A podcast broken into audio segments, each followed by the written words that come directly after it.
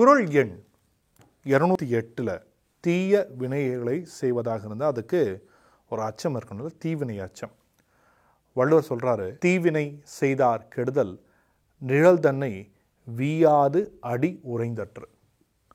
உங்களுடைய நிழல் இருக்கு பாருங்கள் இப்போது பகலில் ஒரு நிழல் விழும் மாலை பொழுதில் ஒரு நிழல் விழும்.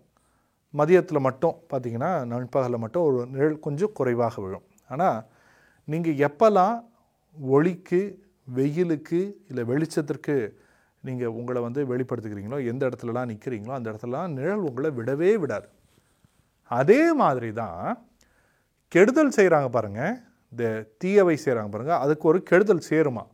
அது உங்களை விட்டு போகவே போகாது. உங்கள் கூடவே தொடர்ந்து வரும். விடாமல் பின்னாடியே வரும் அப்படிங்கிறார் வள்ளுவர். அதனால்தான் தீயவை செய்தார் கெடுதல் அப்படின்னு அந்த இடத்துல சொல்லிட்டு நிழல் தன்னை அந்த நிழல் என்ன பண்ணும் அப்படின்றதுக்கு தான் அந்த சொல்கிறாரு வீயாது அடி உறைந்தற்று.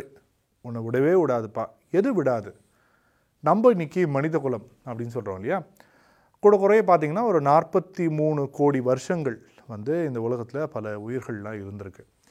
இந்த உயிர் வாழ்க்கையில் இன்னைக்கு காலகட்டத்தில் ஒரு ரெண்டாயிரத்தி இருபது தாண்டி ரெண்டாயிரத்தி நூறு போகிறதுக்குள்ளே எத்தனை உயிரினங்கள் இருக்கும் அப்படின்னு பல் உயிரின பெருக்கத்தில் ஆராய்ச்சி செய்யக்கூடிய ஹார்வர்ட் பல்கலைக்கழகத்தில் இருக்கக்கூடிய ஒரு பயாலஜிஸ்ட் உயிர் இயலாளர் எட்வர்ட் ஓ வில்சன் அவர்கள் சொல்கிறாரு இந்த ரெண்டாயிரத்தி நூறு அப்படிங்கிறத ஒரு ஒரு காலகட்டமாக எடுத்துக்கிட்டோம் அப்படின்னா அது வரக்கூடிய வருஷத்தில் கிட்டத்தட்ட உலகத்தினுடைய பாதி பல் இன உயிர்கள் அழிந்திருக்கும். Half of the species will be extinct அப்படிங்கிறாரு.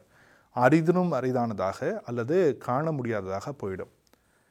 ஏன் ஏன் இப்படி நடந்திருக்கு? ஏன் இத்தனை உயிர்கள் வந்து காணாமல் போயிருக்கு? இப்போ சொல்லுவாங்களே இது வரைக்கும் உலகத்தில் வந்து ஐந்து பெரும் அழிவுகள் இருந்திருக்கு இந்த உலகத்தில். டைனோசரஸினோட அழிவு. இது மாதிரி வந்து ஐந்து பெரும் அழிவுகளை வந்து பயாலஜிஸ்ட்டு குறிப்பிடுவாங்க. அதே மாதிரி ஒரு ரெண்டாயிரத்தி நூறு கணக்கில் எடுத்து பார்த்தீங்கன்னா பல உயிர்கள் காணாமல் போயிடும்.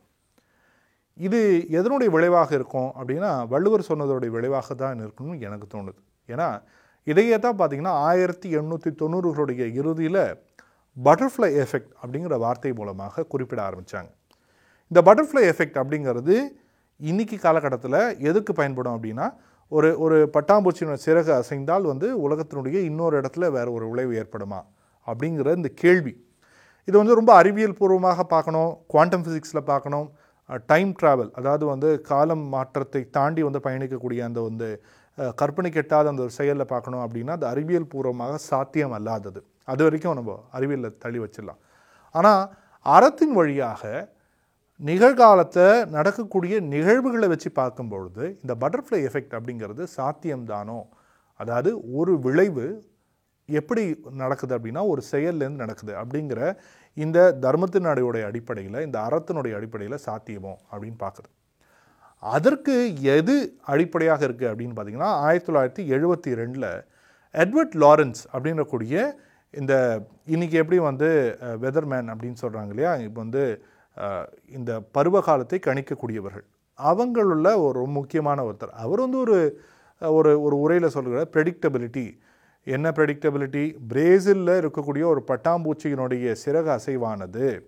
டெக்சாஸில் ஒரு டொர்னடோ ஒரு புயலை கொண்டு வருமா அப்படின்னு ஒரு பேச்சு பேசுகிறார் அன்னிலேருந்து இந்த பட்டர்ஃப்ளை எஃபெக்ட் அப்படிங்கிறது உலகம் முழுக்க மிக முக்கியமான ஒரு வார்த்தையாக ஆகிவிட்டது.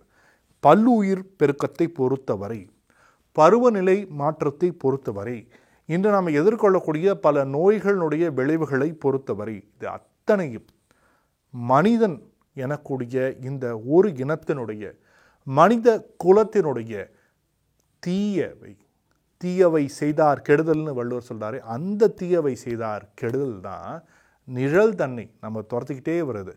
வீயாது கொஞ்சம் கூட நம்மளை அப்படி கொஞ்சம் இடம் விட்டு கூட இல்லாமல் நம்மளை துரத்திக்கிட்டே வரக்கூடிய அந்த ஒரு காரணமாகத்தான் இருக்குமோன்னு நான் நம்புகிறேன் வள்ளுவருடைய வாக்கின்படி தீயவை செய்தார் கெடுதல் நிழல் தன்னை வீயாது அடி உறைந்தற்று.